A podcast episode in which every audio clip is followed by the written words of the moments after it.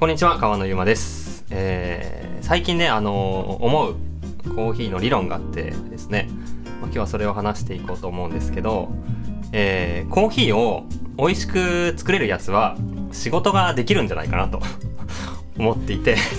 これだけ聞くとなんかアホっぽいっていうかこいつ何なんだって感じなんですけど真面目に話していきたいと思って。いてちょっとその前にコーヒー飲もう。うん。いやうまいな。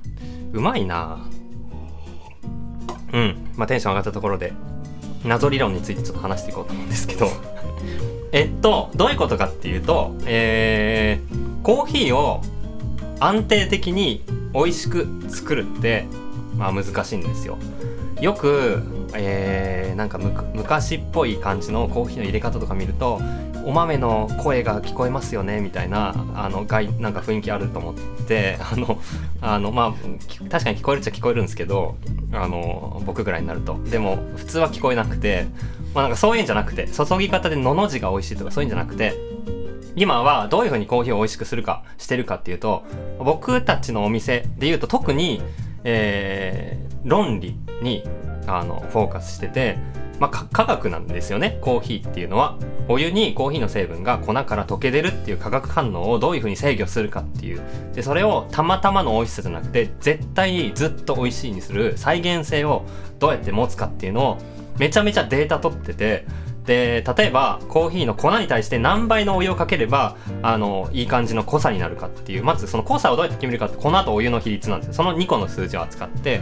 で僕のおすすめはまあ16倍なんですけどちょい薄めが良ければ17倍がおすすめなんで、まあ、16から17倍の間で豆ごとにちょい薄めの繊細さを出した方がいいなっていう時には豆によって17倍のお湯注ぐことあるしちょい濃いめでぼっしどっしりボディ感あった方がいいなと思ったら16倍のお湯注ぐみたいな濃さ。これはまず粉のひお湯と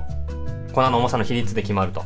いうのがあったり味の出具合も結局お湯にどういう風に味が溶け込むかっていうのを、まあ、味の出具合ですよね。それをどういう風にコントロールするかっていうのを、まあ、抽出率っていうんですけどめちゃくちゃこれね突き詰めるとわけわかんない世界に入っていって危うくちょっとやばいことになりそうだったんですけどあのなんか屈折率で、えーコーヒーの濃さを測る機械があって8万円するんですけど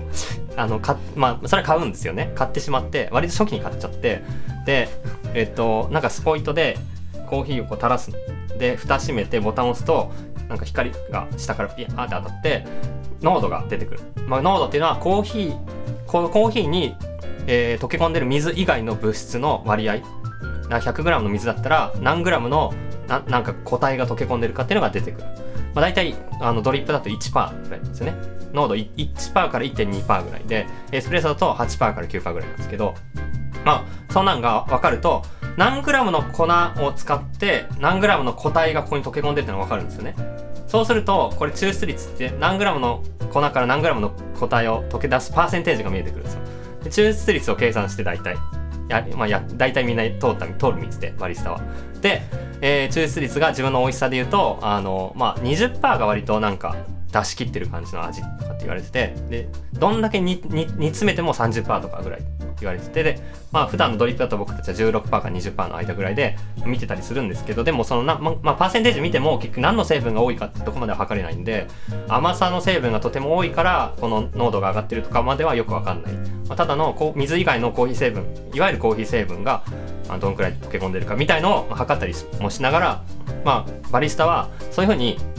まあ、コーヒーのこの濃さとか味の出具合酸とか甘さのバランスをなるべく数字で理解しようとしてでどんな豆が来てもどんな、あのーコンディションであっても絶対に毎日80点以上のうまさを絶対に出すっていうロジックをみんな頭に叩き込んでてでまあそれでうまいコーヒーを作れるっていうのはそのまず論理がしっかりしてるっていうのがあってでいうのが一つ言いたい主張。うまいコーヒーを作れるやつは論理がしっかりしてます。あこれでも自分がそうっていうことを言いたいわけじゃない。そう そう捉えた。これ間違えたな。違う違う違う。違うんですよ。そういう回じゃない。そういうそういうことじゃなくてあ違うんだよな。あよくないな。あのー、うーん自分以外の話で、取ってつけた。えー思い込み思い込みとして。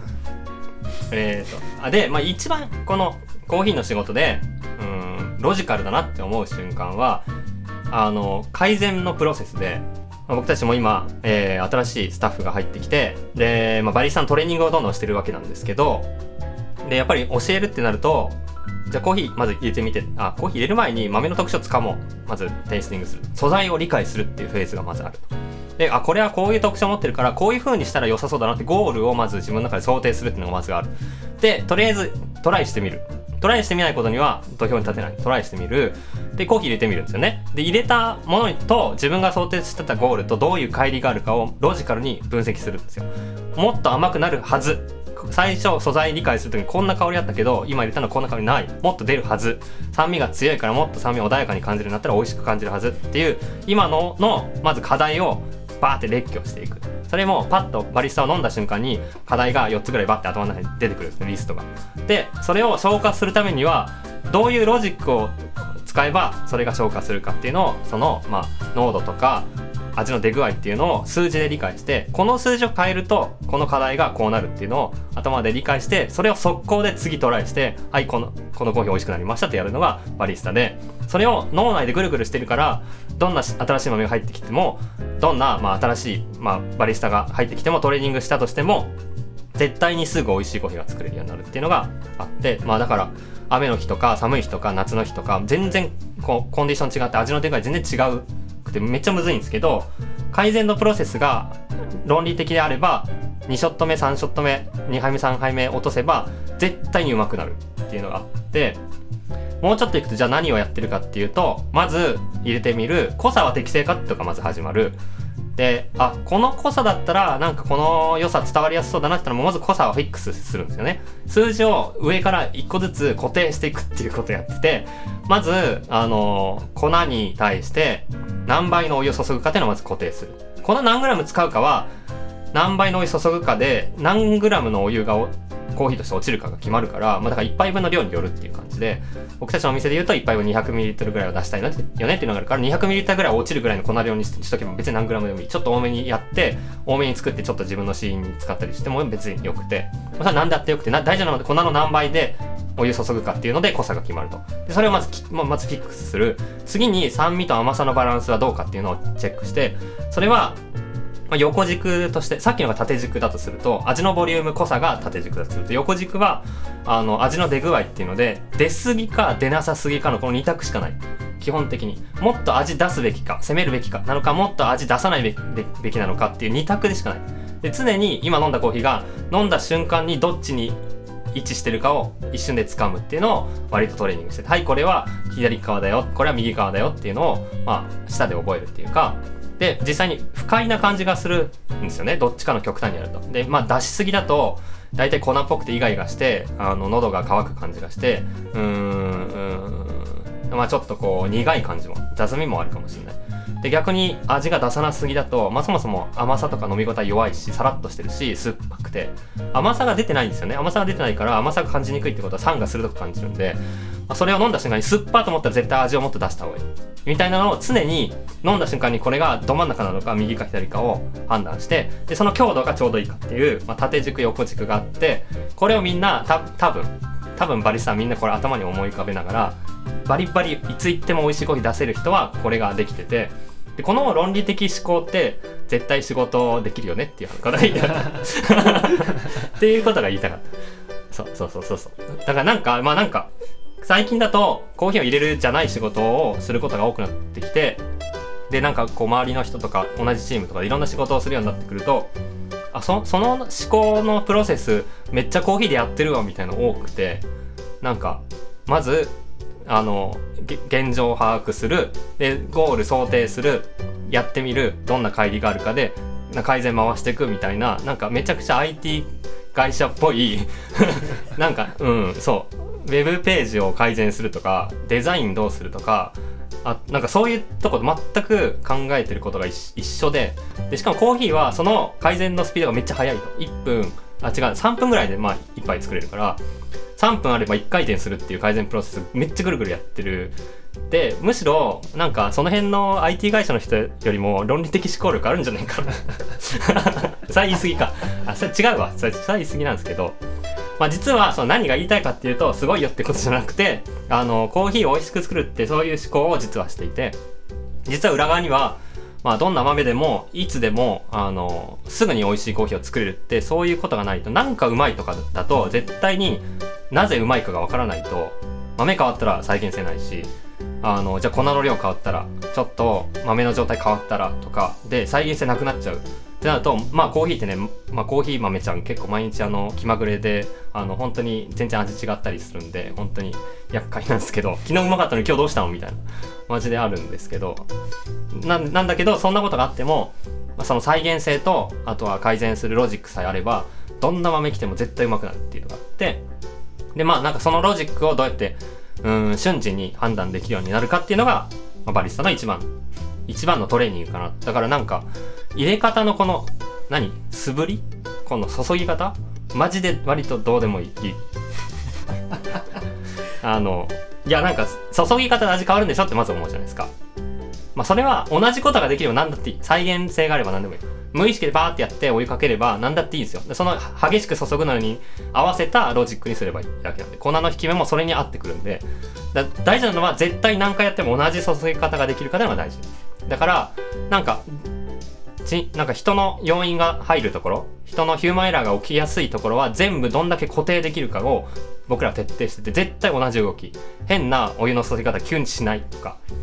っていうのができるようになって初めてこの数字をいじるとこういう風な味に変わるねっていうのが分かるようになってるんで潰せるところは全部固定化して潰せしていった時にあの論理が働くって意味だと、まあ、その慣れるっていうのは必要かもしれないけどでもこの秘密の注ぎ方があるわけじゃなく秘密の温度があるわけでもなくなんかあのー、こういう風にやれば美味しくなるっていうのが、ま、あるわけじゃなくて、まあ、考え方っていうかこうすればこうなるっていう考え方を徹底してるのが割割とバリスタの仕事なんじゃないかなと。コーヒーを作るっていう意味だよね。